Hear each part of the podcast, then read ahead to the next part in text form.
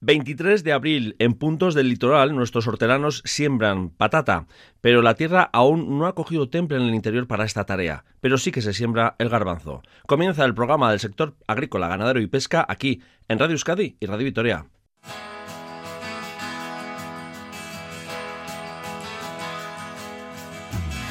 Abril y mayo son los meses de la apertura de los pastos comunales. Ya ha comenzado el peregrinaje de miles de cabeza de ganado a nuestras sierras. Un camino que realizará el próximo mes Iker Suquía, ganadero de Lazcao, de 20 años, que subirá con su medio millar de ovejas hasta la sierra de Aralar, una tradición ancestral que de momento tiene relevo en nuestra tierra.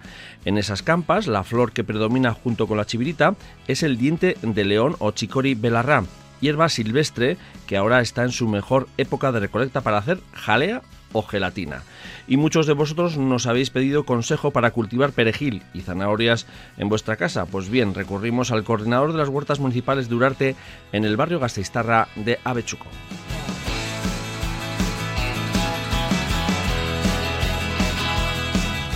Desde esta noche la luna entra en fase cuarto menguante y el ciclo lunar para toda esta semana es ascendente. Esto es Lurvisía, saludos de Unañe Uriarte y Bargaray desde la realización técnica de audio y de Unai Ugarte Zumárraga desde el micrófono. Onguietorria Geurera. Arroba,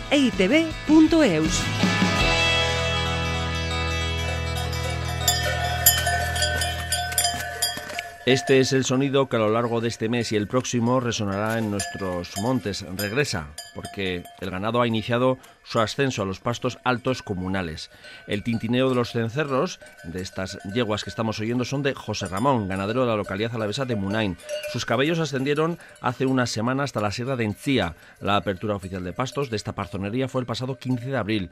Poco a poco el ganado vacuno y después el ovino subirán a Alar, Gorbella, Guibijo, Salvada, Pirineo Navarro y numerosos puntos de nuestra geografía.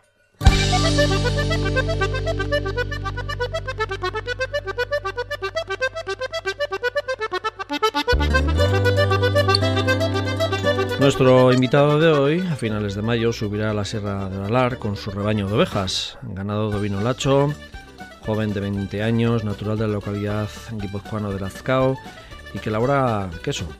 El pasado 23 de diciembre comenzó con el trabajo en el obrador para elaborar su queso Idiazábal bajo la marca Isidro Gasta. Ganadero joven, como decimos, que con 16 años inició su proceso de formación en la Escuela de Pastores de Alzay, Escuela de Aránzazu, y después compartió tareas con su aita, Isidro. Egunon Ikersukia, de Bordaberry Arteguillán. Bueno, eh, desde muy joven lo tenías claro, ¿no? sí, bueno, es que es lo que hemos visto en casa y entonces pues eh, siempre pues eh, desde pequeños hemos andado con el padre. nosotros somos tres hermanos, bueno, dos hermanos y una hermana y siempre hemos andado los tres con el padre y luego pues nos, nos gustaba y ya pues ya con 16 años decidí ir a, ir a la arte de escuela. Eh, después de ese proceso de formación, ¿compartiste trabajos con Aita? Sí, eh, era eh, un curso de seis meses y luego ya pues empecé ya empecé con el padre ya trabajando ya fijo empecé antes también le ayudaba mucho y así pero ya ya como trabajo ya empecé. en serio, ¿no? Como profesional del sector, ¿no? Eso es, de profesión, sí. Y claro, tú, eh, Iker, cuando acudes a ferias eh, y a otro tipo de eventos o, o, cuando subes a, a LAR, eh, tu entorno es más mayor. Sí, la gente sí, o sea, normalmente eh, estamos pocos jóvenes aquí y entonces sí, hay casi todos los pastores ya son bastante hay jóvenes también, pero hay pocos como yo. ¿Y, se aprende de los mayores? sí, pues, yo he aprendido del, de mi padre, he aprendido yo, por, ejemplo. Bueno, eh, me imagino que eh, decía que a, finales de diciembre es cuando empezaste a relaborar eh, queso, ¿no? El normal y ahumado, ¿no? Eso es. sí, empiezo a, elaborar queso en diciembre y luego ahumo ya cuando el queso tiene más de dos meses. Claro, eh, ahora que estás a punto de subir a la a la haces otra variedad de queso distinto, ¿no? Sí, es Mendico Gasta, queso del monte, y allí eh, el queso es diferente porque la forma de hacer es como Idiazabal, pero es más como más artesano porque eh, aquí enfriamos la leche para hacer queso. Hacemos leche con cuatro ordeños y allí hacemos ordeñar las ovejas y enseguida hacer queso. A la mañana ordeñar y hacer queso y a la noche ordeñar y hacer queso. Y entonces eso es la diferencia y luego también lo que más se nota en sabor también del queso es la calidad de la leche es otro tipo. Eh, ¿Por el pasto que come? por lo que por el pasto que comen. Vale. Aquí las ovejas eh, comen pues en el prau verde del prau y pienso y alfalfa y así y luego en el monte solo comen pues hierba de los pastos de radar. O sea que ahora tu rebaño está en Bordaberry Arteria, bueno, en la zona de Lascao, ¿no? Sí, eh, ahora mismo las he sacado ahora al prau para que coman un poco luego para ordeñar y sí, ahora las, eh, las tenemos aquí en casa. ¿Cuántas cabezas tienes más o menos aproximadamente? Pues unas 500 o así. 500. ¿Y los manejas tú solo? Eh, no, estamos mi padre, mi, padre y yo, y luego mi, hermano también eh, me ayuda mucho y la hermana también. eh, cuando pude, cuando tiene tiempo, pues me ayudan y me echan una mano y la madre y todos, todos los de casa me ayudan, sí. Eh, ¿Tú el, padre ya está jubilado, pero pero bueno, sigue aquí ayudándome. Que eche un cable también siempre está bien, ¿no? Hombre, hombre, más que un cable. Sí. que sí. Bueno, el queso, ¿cómo lo vendes? Eh, que lleva nombre de Tuaita, claro. Eh, ¿Venta pues directa, cercanía, cómo lo haces? Ven, yo creo que el 80% que hacemos de la producción vendemos venta directa por casa, mucho queso. Eh, y luego aparte, pues algunas carnicerías, algunas tiendas, eh, algunas sidrerías y así, restaurantes, pero poco, ¿eh? O sea, casi todo por casa. Eh, bueno, ahora me imagino que estarás un poco, no sé, cuando empieza, antes de que empiece la campaña de ordeños y de, y de elaborar los quesos, estarás con ese hormigueo y sajetreo, pero ahora también un poco preparando el, rebaño ya para subir a, la borda, ¿no? Sí, preparando, va, todavía nos falta un, poco, ¿eh? Pero sí, ya poco a poco pues subiendo al monte a un poco a ordenar la chabola y, y sí, y luego pues luego ya cuando ya los días, los cuatro o cinco días antes de subir, pues eh, hacemos pues marcar las ovejas porque cada pastor, cada rebaño tenemos que tener una marca de pintura para saber el otro, eh, eh, igual si se juntan ovejas de otro rebaño, pues para saber de, de, quién son y hacemos pues marcar las ovejas, una marca, una marca verde, les hacemos para saber que, que, son las nuestras y luego pues eso hacemos los días anteriores de subir y luego pues poner los cencerros y luego preparar las máquinas, las estas, las cubas para hacer queso y sí, ir preparando todo poco a poco. Labores de mantenimiento eh, previas y luego también de, de, puesta a punto del ganado. Por cierto, ¿has esquilado ya las ovejas? Eh, no, bueno, nosotros esquilamos en octubre. Ah, sois de octubre, es que hay gente que eso, depende, ¿eh? Sí, Ahora hemos esquilado las corderas, las que han nacido en noviembre. La recría hemos esquilado hace dos semanas. Vale. Pero las ovejas todas eh, al bajar del monte antes de parir, porque es más, mucho más eh, para trabajar nosotros también mejor, para las ubres y para ellas para que paran también y más mucha más higiene y todo. Bordaberry Arteguía en Lazcao, mm, no sé si tienes ganas de subir, no sé si tiene nombre la borda, me imagino que sí, a la que tienes que subir a larar. Sí, eh, la, la, chabola del monte es eh, Don Iturrieta, Y sí, ahora pues eh, aquí estamos a gusto, ¿eh? pero luego también pues cuando subimos allí, sí. ¿Y cuál prefieres, arriba o en casa? Según, según pues eh, allí cuando estoy arriba, pues eh, estoy a gusto allí, pero luego también a veces se me ponen ganas de bajar también y luego aquí también pues se me ponen ganas según el momento y todo. Allí, y el día, ¿no? Ah, bien. Sí, allí pues es, es otra marcha más tranquilo, aquí pues siempre hay algo para hacer allí también, pero allí pues el trabajo más esto es ordeñar y hacer queso y aquí tienes que hacer ordeñar, hacer queso, preparar quesos, hacer camas de las ovejas, dar de comer, eh, curar patas, eh, de todo. ¿Y, que, ¿Y desde que empezaste mm, siempre has subido al alar? Digo, ¿es algo de, que viene de tradición o, o, también es una apuesta personal también tuya? Decir, bueno, yo también quiero elaborar y quiero elaborar además un queso no, de Ménico Gasta.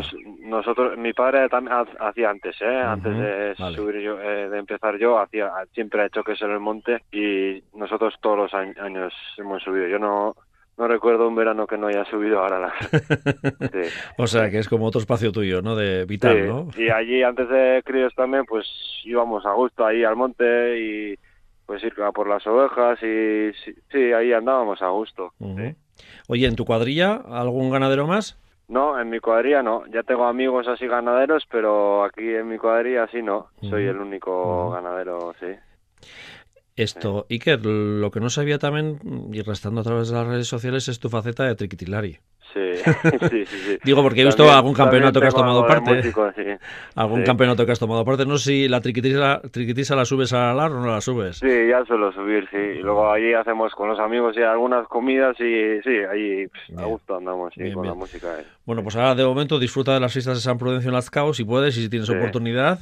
Sí, sí, ya, ya, ya cogeré algún hueco para bajar. Eso es. Y, y sobre todo, pues nada, ya estaremos en contacto contigo en alguna otra ocasión más para hablar de, eso, de la nueva savia que estáis ahí tirando del, sector primario ganadero nuestro. Es que ricasco Iker Sukia, pastor de Lazcao, eta de Bordaberri artegia. Laster arte, eh?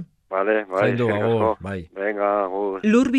arroba, 126 queserías están adscritas a la denominación de origen Idiazábal. Por territorios, en Araba hay 21, en Vizcaya 14, 59 en Guipúzcoa y 32 en Nafarroa. La pasada campaña se elaboraron casi 1.350.000 kilos de queso Idiazábal. Y ahora sí, vamos ya con otras informaciones de nuestro sector primario. Noticias que ha recopilado nuestro compañero Aratz Goicochea. Vizcaya lanza una nueva línea extraordinaria de subvenciones para el sector primario dotada con 1.100.000 euros. Estas subvenciones servirán para inyectar liquidez a los subsectores más afectados por la actual crisis y compensar las pérdidas de renta que están sufriendo. Estas ayudas establecen un importe máximo por persona beneficiaria que va de los 8.000 a los 12.000 euros. Amaya Anchustegui es diputada foral de Sostenibilidad y Medio Natural. Hemos decidido lanzar esta línea extraordinaria de subvenciones por importe de 1.100.000 euros. Tenemos que ayudar a sostener su actividad en este momento tan difícil. Las ayudas directas al sector primario a la vez podrán solicitarse a principios de mayo. Son 2,5 millones de euros a repartir por el sector mediante una serie de módulos establecidos. Subvenciones que tendrán que estar resueltas para el 30 de junio, según lo exige la normativa europea. Navarra amplía hasta el 15 de mayo el plazo para presentar la solicitud única de ayudas 2020 de la política agrícola común, medida excepcional que pretende poner en producción un importante número de hectáreas que en condiciones normales se hubieran destinado a superficie de berbecho con el fin de cumplir determinados requerimientos del pago verde. Estas medidas de flexibilización han obligado a agricultores y ganaderos a redefinir su planificación para la próxima campaña. Y los agricultores alaveses podrán cultivar este año las tierras destinadas del barbecho para dar solución a la escasez de materias primas debido a la guerra de Ucrania. El año pasado, en Araba, 2.300 hectáreas permanecieron en barbecho. Eduardo Aguinaco, diputado de Agricultura va a posibilitar que esta superficie que por normativa no tenían que estar en producción se puedan utilizar para, nuestro caso concreto, maíz fundamentalmente y girasol. Maíz, estamos hablando de maíz forrajero, no de maíz grano.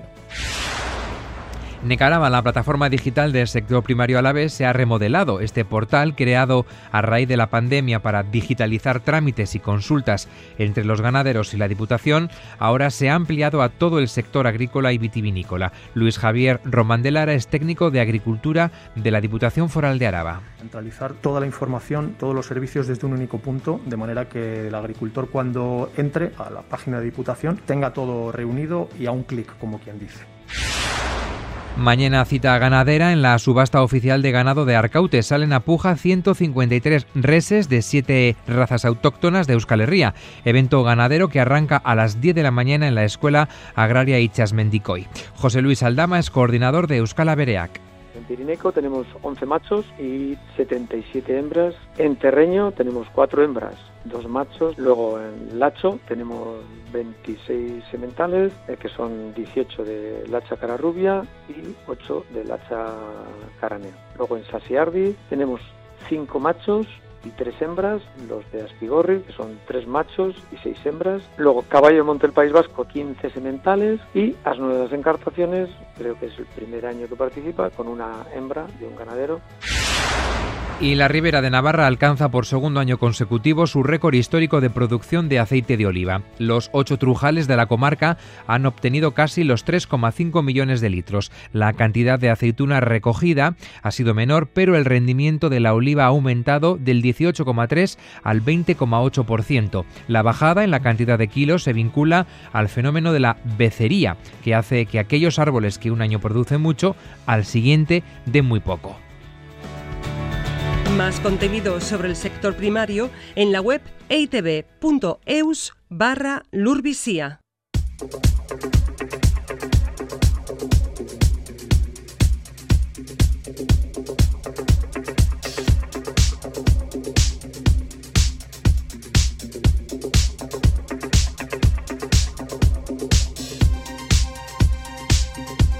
La maceta o lata de perejil en el alféizar de la ventana, en terrazas sin balcones, ha sido un clásico en muchos hogares.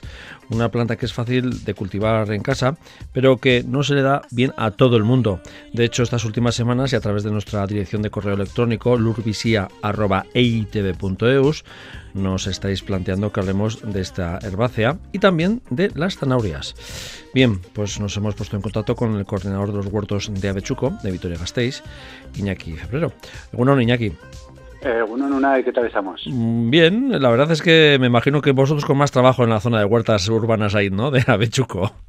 Sí, la verdad es que es una época muy potente ahora. Todo el mundo quiere sacar todo adelante, empezar ya la temporada primavera-verano y estamos a tope. Bueno, eh, hablamos de mm, una duda que plantean muchos oyentes o nos han hecho llegar a lurvisia.it.eus eh, del perejil y de la zanahoria, que son como dos clásicos que también me imagino que en las parcelas de cultivo de, por ejemplo, de Avechuco hay, habrá mucha gente que, mm, bueno, que, eh, que guardará un espacio para ello, ¿no? Sí, eso es. Y al final el perejil es un clásico entre las hierbas eh, condimentarias eh, utilizadas habitualmente es un clásico, ¿no? junto con un poco la albahaca o el cebollino estas eh, condimentarias muy típicas es un clásico, sí. y las zanahorias es un cultivo un pelín más difícil, por así decirlo, que tiene, tiene más cuidados pero también, sí, la verdad es que las zanahorias también es un, es un típico de, los huertos ecológicos.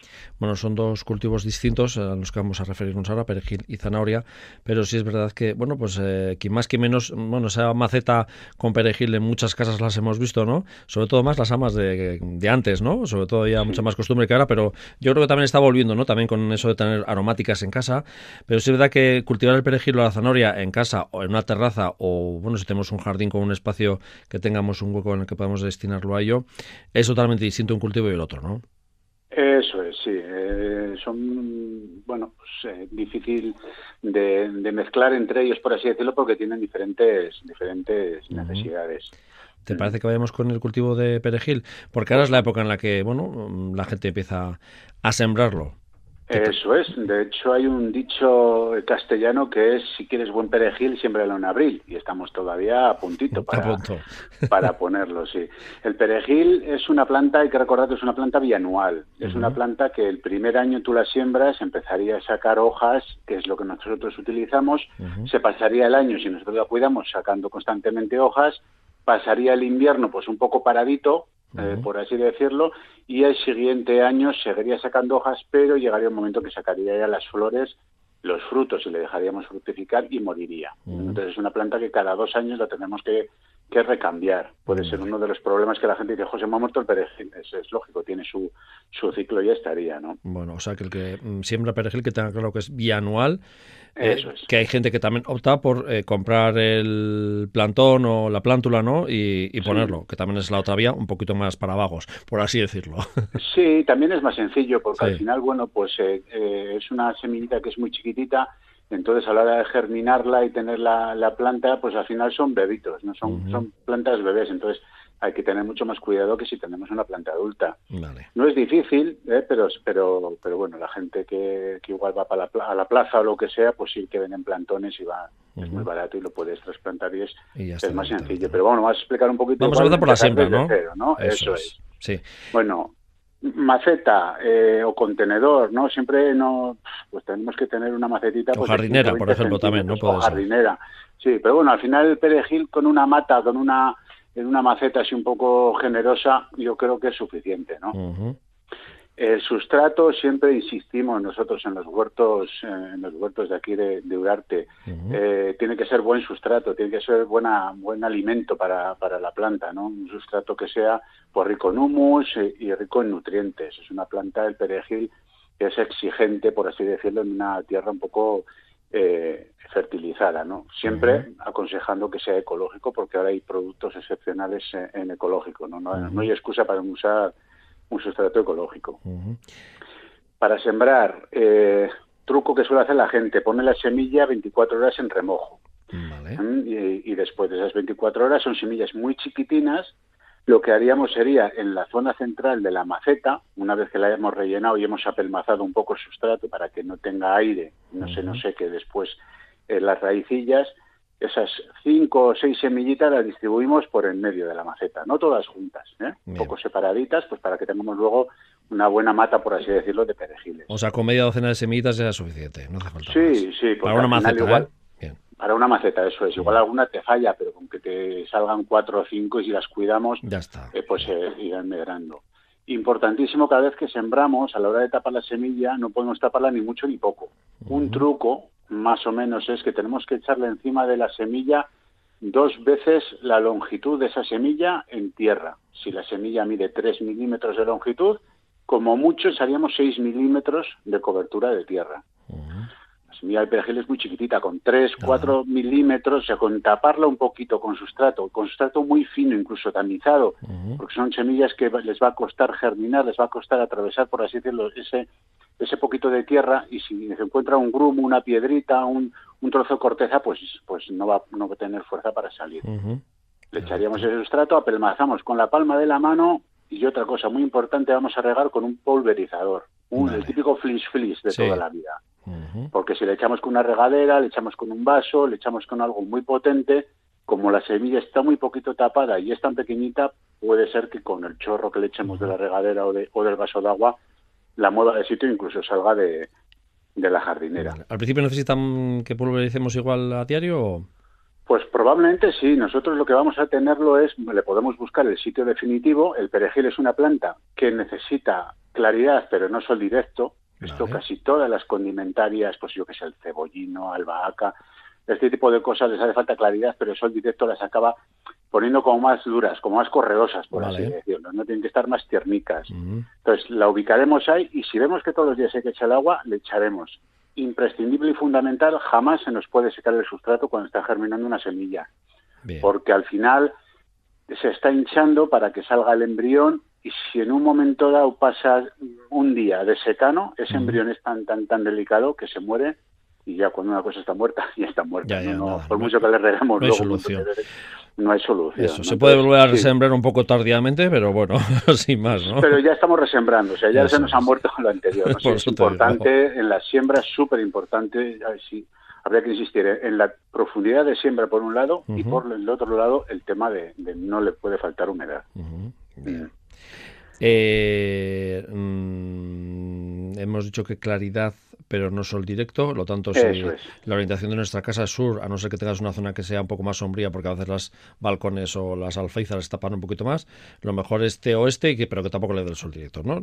Es, bueno, si le da unas cuantas horas al día tampoco ah, pasa nada, pero yo que sé, si tenemos una terraza que está tostándole el sol, pues bueno, pues eh, seguramente en esa terraza igual tenemos, yo que sé, imagínate, unos geranios, hemos puesto unos tomates o cualquier cosa, pues bueno, mm. puede estar bien a, su sombra, ¿no?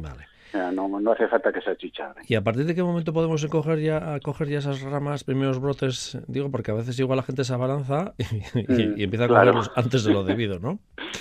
Hombre, pues ahora si sembraríamos ahora, en, en 10, 12 días ya empiezan a salir las plántulas, las dejamos crecer un mes o mes y medio y cuando alcancen pues 10 centímetros más o menos las plantitas van a estar muy tiernas. La primera cosecha, por así decirlo, sí que aconsejan cortarla casi a ras del suelo es conveniente dejarle alguna hojita porque al final las hojitas son las que funcionan, son los motores de las plantas, ¿no? Pues si le quitamos todas las hojas, igual acabamos matándola. Pero la primera cosecha cortaríamos casi a ras del suelo en mes y medio, más o menos. Y luego ya aconsejo ir cogiendo los tallos más mayores, ¿no? Los más viejos al final, sin dejarle que se queden duros, correosos, pero vamos cosechando las, las, ramas más grandes y dejándolas fresquitas para que vayan tirando hacia arriba. ¿Que vemos que no usamos? Es fácil, es una planta que se congela muy fácil, o sea, es cortar, meter a congelar y se puede usar, porque es una planta que tenemos que ir cosechando paulatinamente. Si nosotros cosechamos, provocamos que salga más perejil. Si no lo cosechamos, provocamos que las hojas se hagan más grandes, más, más correosas, más, eh, más lignificadas, por así decirlo. Entonces, sí que hay que seguir cosechando ¿eh? y si no lo usamos congelamos y ya está. Si tenemos en nuestra casa una parcela o un jardincito que hemos dedicado un espacio para ese perejil, más o menos son las mismas pautas, pero si tenemos un poquito más de espacio, eh, ¿se puede asociar con otro tipo de cultivos cercanos que quede bien? Eso es, eso es. La asociación de cultivos es también otra de las cosas fundamentales en la horticultura ecológica. Hay buenos vecinos y malos vecinos. En el caso del perejil, buenos vecinos sería, por ejemplo, la, la cebolla, el tomate o el pimiento, y lo pondríamos, pues se puede poner incluso entre los renques o al principio o al final de la fila y serían serían buenos vecinos. Se podría asociar perfectamente. No tiene demasiados enemigos el perejil. sí, es el, eh, están todas las salsas y también en la huerta no tiene ningún problema. Eso eh, si te parece, vamos con eh, la zanahoria, que esta sí es un poco más teclosa, que diríamos por ahí, ¿no? Sí, sí, la zanahoria es más difícil, tarda más en germinar, es un cultivo mucho más lento, pero bueno, se puede hacer. Siempre mejor, em, si se puede, en tierra, ¿no? En parcela de cultivo, pero bueno, en este caso si queremos cultivarlo en casa porque tenemos, bueno, pues eh, yo que sé, unas macetas eh, majas o, unas jardineras majas o un espacio majo, pues se puede optar por la zanahoria, ¿no? Sí, también se puede hacer y después, eh, bueno, pues hay tendremos que elegir un contenedor, una maceta diferente a la del perejil. El perejil puede ser bajita y ancha, 15-20 centímetros. Una maceta para una zanahoria, pues tenemos que imaginarnos que la zanahoria crece hacia abajo, entonces mm. la profundidad de la maceta tiene que ser en consonancia con ello, ¿no? Una maceta altita, bueno, la anchura igual no le haría tanta falta, ¿no? Pero altita tiene que ser. El sustrato sí es fundamental en el perejil, en la, en la zanahoria es muchísimo más. El sustrato tiene que ser muy, muy suelto, ni una piedra, ni una corteza, porque al final cualquier tope que haga la raíz, según va creciendo hacia abajo, la raíz lo que va a hacer es evitar ese estorbo, por así decirlo. Entonces, al final, cualquier estorbo que encuentre, una piedrita, una corteza, cualquier eh, trozo más grande de sustrato, va a provocar que la, que la zanahoria luego eh, salga deforme. Todos hemos visto, ¿no? Zanahorias con tres picos así o muy trochas. Entonces, eso es fundamental por el tema del sustrato. Se puede incluso añadir arena, un poquito de arena al sustrato para que sea muy, muy, muy, muy suelto a la hora de, trabajar con él, ¿no? Un recipiente y una, una invento que para los chavales y los niños así es divertido es usar los tetrabricks de ah, leche, que ahora ya no son rectangulares, ahora casi todos fabrican así como cuadradito y para arriba. Hmm. Pues es, un, es el contenedor ideal para poner, para poner una zanahoria, porque es alto, es estrechito, es largo lo rellenaríamos, es, es, muy fácil hacer una maceta con él, ¿no? Cortamos la parte de arriba, la parte del tapón, le hacemos unos agujeros abajo de drenaje, cualquier maceta siempre tiene que drenar el exceso de humedad, lo rellenaríamos con sustrato, el mejor que encontremos y más suelto que encontremos y tendríamos el contenedor ideal para, para poner zanahorias. Vamos a sembrar, ¿te parece? Perfecto. Para sembrar, se puede sembrar, si tenemos jardineras, en hilera se cogería y se haría una hilerita. Y si tenemos eh, queremos hacerlo a golpes o en macetas, lo que haríamos sería poner pues cuatro o cinco semillas en el medio, juntitas. Cuando sembramos en eh, zanahorias, en hilera se suele usar y mezclar con semilla de rabanito. El típico rabanito picante, este pequeñico ah, rojico. Sí, sí. Lo que se hace es se mezcla con esa semilla se va sembrando, entonces como tenemos más cantidad de semillas es mucho más fácil hacer el renque. Y los rabanitos germinan súper rápido, entonces lo que había, esos rabanitos, según le echamos un poco de agua, en unos días han germinado, nos van a marcar perfectamente la hilera de zanahorias y cuando ya estén gorditos sacaremos los rabanitos y dejaremos el hueco para las zanahorias. Es ah. una manera de aprovechar el mismo espacio y que nos marque muy bien el, donde hemos echado la, la zanahoria. Vale, perfecto. Súper importante taparlo con muy poquito sustrato y aquí sí que insistiría en que incluso hay que tamizarlo o, con, una redecita o con lo que sea o, machacarlo mucho con las manos para que esté súper fino vale. y ponerle muy poquitos milímetros encima y regar siempre con pulverizador. Tarda bastante más en germinar que los rabanitos o que el perejil. Entonces, paciencia, no dejar nunca que se seque Pulverizar. Y irá germinando. Eso es. sí. Bien. Eh, cuando va poco a poco en proceso la planta, eh, cuando ya aparece germinando, hay, hay que entresacar. Bueno, eso es. Eso es. Nosotros hemos puesto cuatro o cinco semillitas, pues porque como es una planta que tiene mala germinación, pues para asegurarnos no hacer trabajo en balde. Cuando empiezan a salir el, tallito y ya tiene pues un par de centímetros el tallito, pues dejaremos dos por maceta. Si lo hemos hecho en hilera, pues iremos aclarando en la hilera para dejarle, ir dejándole huequito. Sería el primer aclareo, por así decirlo. Vamos a asegurarnos tener una zanahoria. Y en 15 días, si por ejemplo hemos hecho en, la, en los tetrabricks de leche, en 15 días, 20 días, cuando ya veamos que las dos que hemos dejado van tirando, elegimos la buena y la otra la quitamos. Si vemos que están muy grandes, en vez de tirar, lo típico aclareo que hacemos estirando de la planta y tirando, si vemos que están muy grandes, para no dañar la que dejamos, bastaría con cortarla, con la uña o con una tijera, cortar la que no queremos. Y así nos evitamos dañar a la que vamos a dejar. ¿Mm? ¿Qué ubicación? Ubicación esta sí que le gusta el sol. Esta sí que es esta mediterránea a tope y esta le, gusta el sol. Le gusta el sol y es muy importante, este cultivo le, gusta el sol y por lo tanto tiene mucha evapotranspiración y el sustrato se seca mucho más rápido que en el perejil, pero nunca debemos dejar que se seque el sustrato, es una raíz. Si dejamos que se seque el sustrato, eh, las va a pasar mal y, van a salir pues o trocha o se nos va a acabar muriendo. Hay, por ejemplo, en otros cultivos de huerta, tomate, pimiento, hay en algunos cultivos que incluso aconsejamos que pasen un poquito de sed, porque así la raíz, tú provocas que las raíces exploren más el terreno, que lo airean, se hacen más profundo, cogen el agua de capas más profundas. Solemos decir, bueno, pues por ejemplo el tomate, ¿no? El tomate, déjale que pase un poquito de sed y la misma planta te, te indica, ¿no? Oye, tengo sed, se queda un poquito más lacia, lo que sea, tampoco hace falta que se muera. Pero hacerle pasar un poquito de sed para que se haga fuerte, ¿no?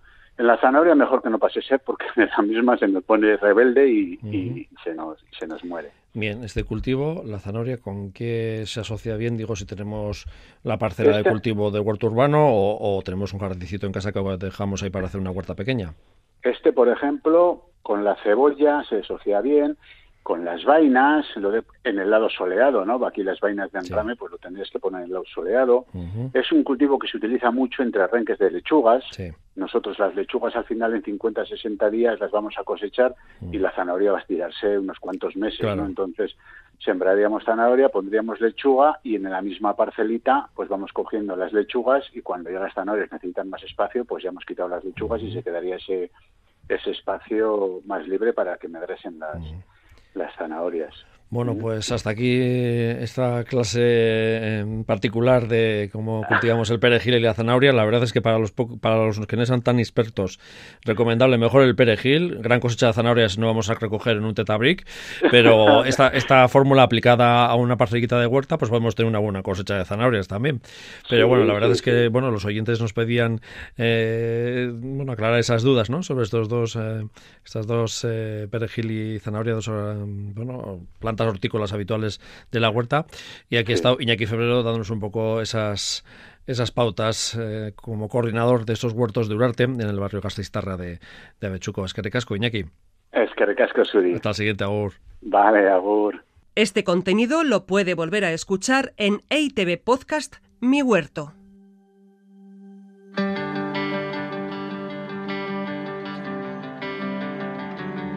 Chiquilla.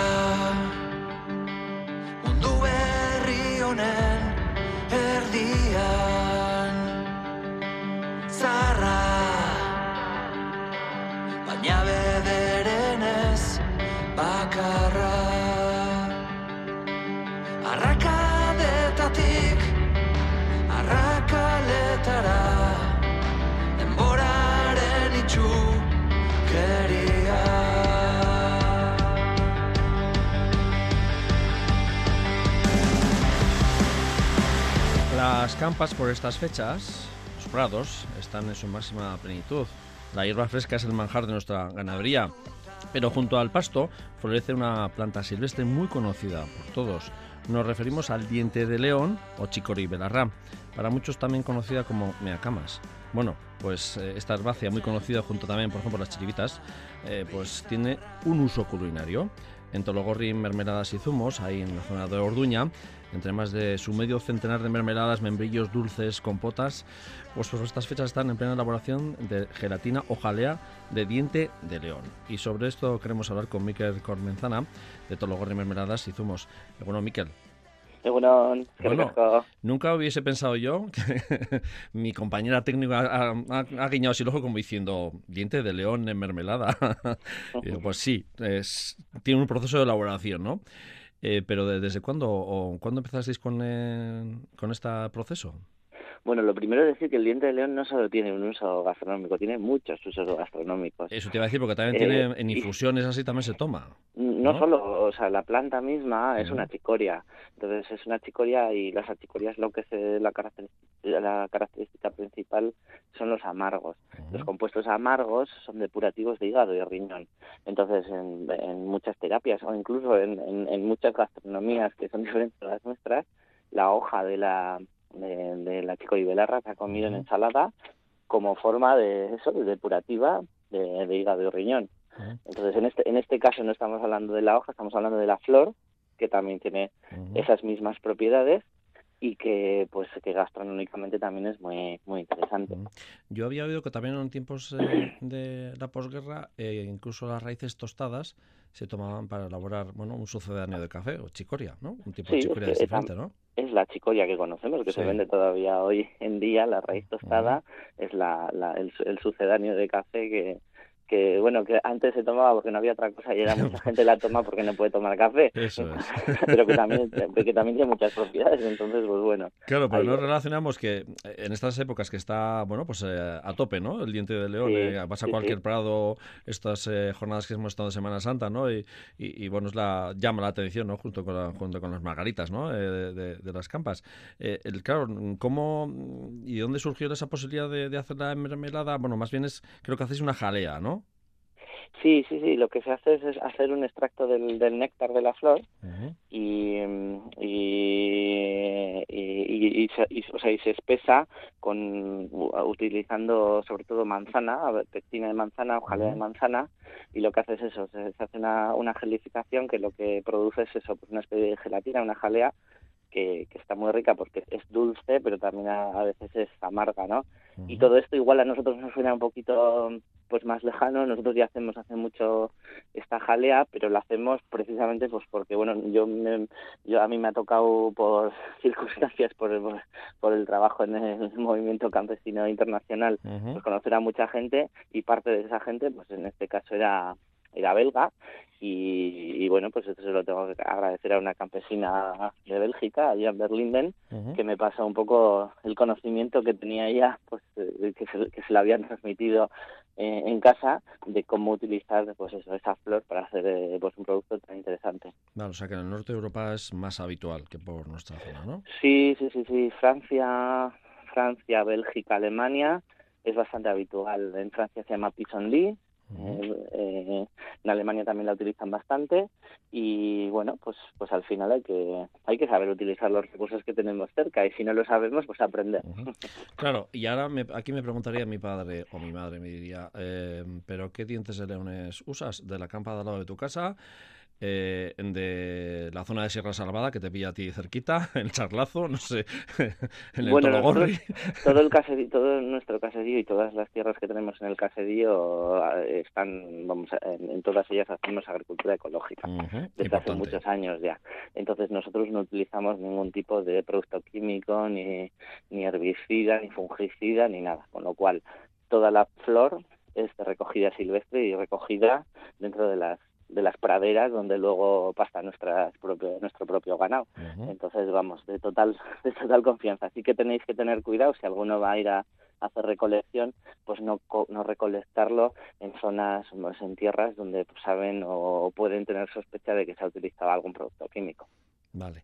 Eh, eh, me imagino que, claro, tendréis que coger, mm, no sé cuánta producción haréis, pero que, que habrá que recoger mucha flor. No sé si cuando está a punto de brotar o cuando ya está el pompón amarillo entero o, cómo. Sí, se recoge cuando ya cuando ha, cuando ha florecido, cuando ha florecido, cuando está encima se recoge precisamente al, al mediodía en las horas en las que está más abierto y por lo, y por lo tanto también la flor está produciendo más néctar y hay que recoger pues eh, bastante cantidad pues para, para poder para poder pues eso realizar por lo menos una, una tandita. Eh, sí que es verdad que después de recogerla no se elabora la jalea seguida se deja un par de días oreando la flor extendida para que para que pierda un poquito de humedad y luego al de dos días es cuando se hace la cuando se produce se hace procede a hacer la elaboración. Claro, lo curioso de, de de este producto que elaboráis, ¿no? es que, bueno, pues no sé, cuando hacéis arándanos, cuando hacéis eh, con membrillo o cuando hacéis eh, dulce de manzana o, salsas de, tomate o, de kiwi con cebolla, bueno, todas las mm, variedades que realizáis ahí en, Tologorri, eh, por lo general es planta que la habéis plantado, la tenéis que cuidar, estáis encima, ¿no? Aquí hay que estar encima, bueno, ya, porque ya estáis encima un poco del, del prado, ¿no? Del, de la campa, ¿no? Sí, sí, sí. Es curioso, ¿no? A ver, para nosotros el diente de león siempre es un poco sintomático, no solo para la producción de la jalea, sino también para la producción de forrajes.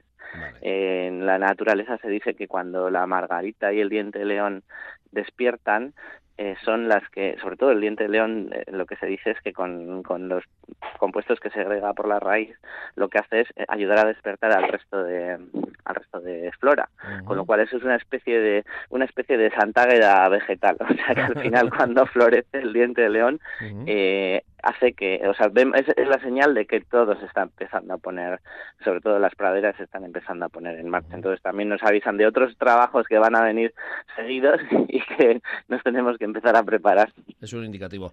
Eh, claro, eh, cuando mm, en ese despertar, claro, estamos habituados, ¿no? Pues a lo largo del verano también hay diente de león, pero bueno, ahora es la época de eclosión más importante, no, no, más importante, ¿no? Sí, a ver, luego puede haber alguna esporádica, pero la floración del diente de león es casi es bastante conjunta y bastante corta. O sea, al final del diente de león el, el, punto fuerte suele ser, pues eso, en el anticiclón de abril. eh, y viene pues todo a la vez. Luego sí que va habiendo alguna planta que igual se ha cortado, se ha cegado y vuelve a salir y vuelve a florecer, pero el fuerte, el que cuando no hay otra hierba eh, sale y florece, pues es generalmente es a mediados de abril. Para aquellos que nos están oyendo, ¿qué es el anticiclón de abril? Pues generalmente siempre coincide, siempre coincide que entre, entre abril y mayo, los, los últimos 15 días de abril y los primeros días de mayo, hay un anticiclón bastante fuerte que nos ayuda a hacer los primeros cortes de hierba y hacer la primera, primeros hilos o primer forraje seco, que eso suele ser más raro, suele ser cuando la anticiclón es bastante fuerte y que bueno, para nosotros es una referencia, pues como ganaderos también y como agricultores, para, para empezar a hacer los primeros trabajos. Pero vamos, seguramente que este año lo han disfrutado unos cuantos en la, anterior semana de Semana Santa. No, por eso te digo, porque eh, hay mucha gente que el anticiclón de abril no, pero es verdad para el primer corte de hierba, ¿no? Depende en zonas, cada uno lo dice de una manera distinta y igual estaban pensando nuestros oyentes, bueno, pues esto igual tiene que ver algo también con las runas, porque muchas veces ya sabes que a la hora de cultivar se mira también lo de las runas, pero el anticiclón evidentemente tiene que ver pero bueno, eh, que en cada zona de nuestro territorio cada uno tiene sus costumbres y sus usos y sus dichos. Eso es lo bueno saberlos también, ¿no? O sea que ya habéis eh, hecho lo que es la producción central. Sí, todavía estamos esperando ahora esta semana con macho frío, otra vez se ha parado un poco la floración, pero seguramente la semana que viene vuelve a haber otra otra floración fuerte y tendremos que hacer eh, otro par de tandas, otro par de recolecciones para pues eso, para tener ya la producción para todo el año. ¿Y luego em, es cuando soltáis el ganado o combinéis con la suelta de ganado? Eh, pues mira, muchas veces lo que se hace es, ahora mismo en, el, ganado está en algunas parcelas, en las parcelas donde posiblemente ya, ya, ya no haya prácticamente en, hierba y también se complementa con el forraje seco del invierno pasado, porque lo que estamos haciendo es esperar a que el resto de forrajes, por un lado, vayan creciendo bien para la sega o bien para empezar todo el proceso de rotación del, del ganado que va a durar prácticamente pues hasta diciembre del año que viene. Entonces, ahora mismo, el diente de león que hemos cogido nosotros en las fincas, se eh, pastoreó pues hace la última vez, hace dos meses, ha estado dos meses eh, descansando, ha salido la floración y ahora esa, esa misma finca que ya recogimos ya la han pastado, ya la han pastado eh, las vacas. Ahora tenemos otras fincas por, eh, pues en, al costado en las que ah, vamos a hacer lo mismo, ¿no? Va, va a salir la, la floración de, del diente león y luego entrarán las vacas a pastar. Eh, ¿La producción imagino que es muy limitada o, o da?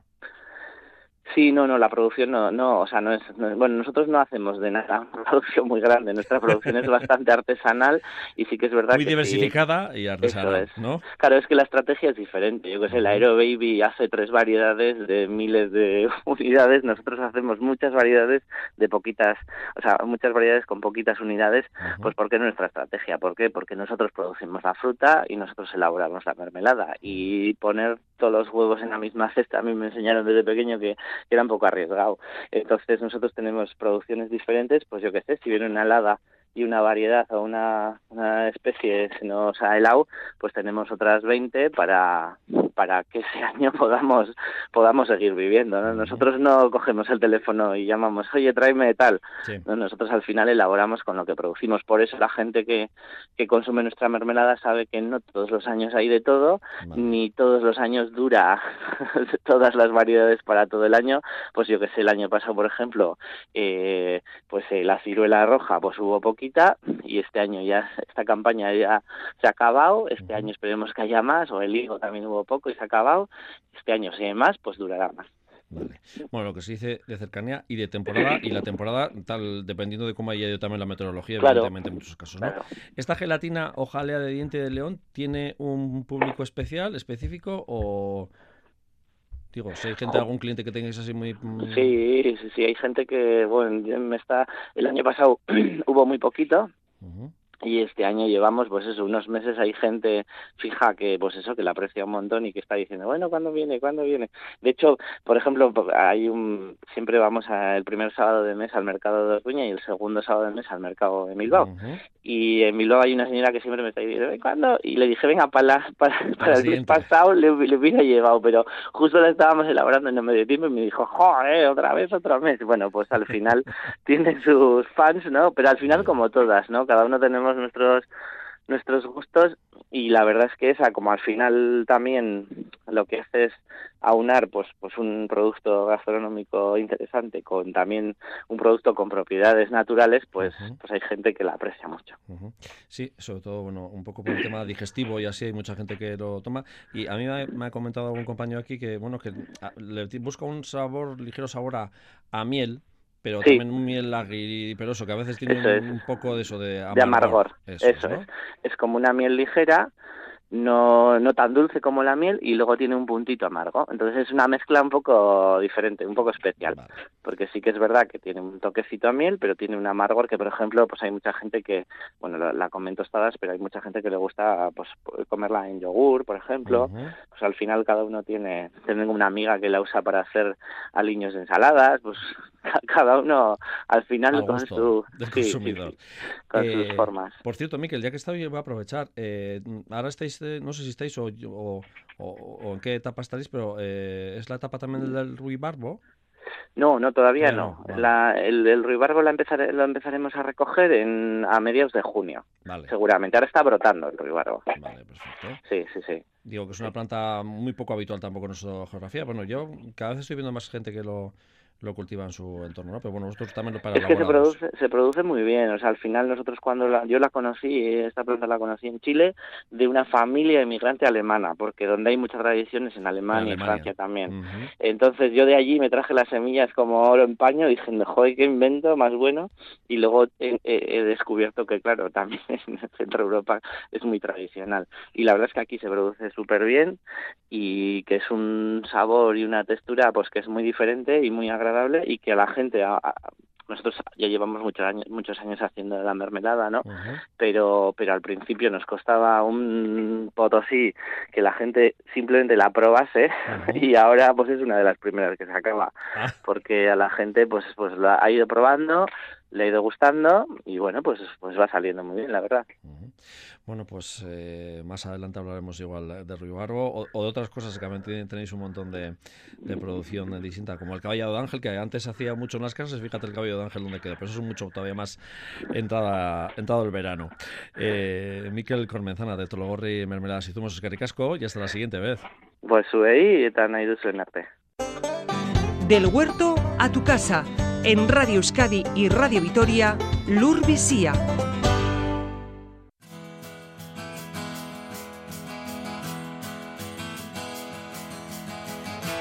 Las fincas de cultivo de las cuadrillas de Mendialdea, Añana, Gorbeialdea y Lautada en Áraba tienen un tono amarillo. Es la colza que está en plena floración. Una estampa similar se repite en la zona media de Navarra y alrededores de Iruñerría.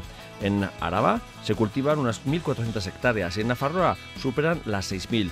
Un cultivo idóneo para la rotación de cultivos y que se recogerá allá por agosto. Su destino final, la elaboración de biodiesel.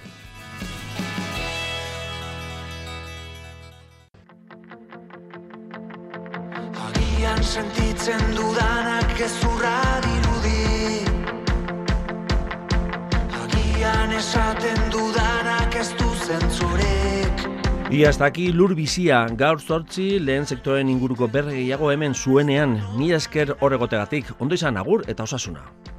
Agian batzutan arrazoia badaukazu. Sarritan komen izaidana ez da nahi dudana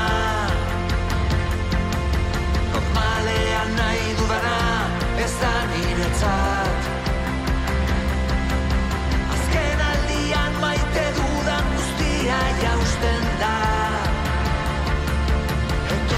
Entzunean orain azidatziko dut.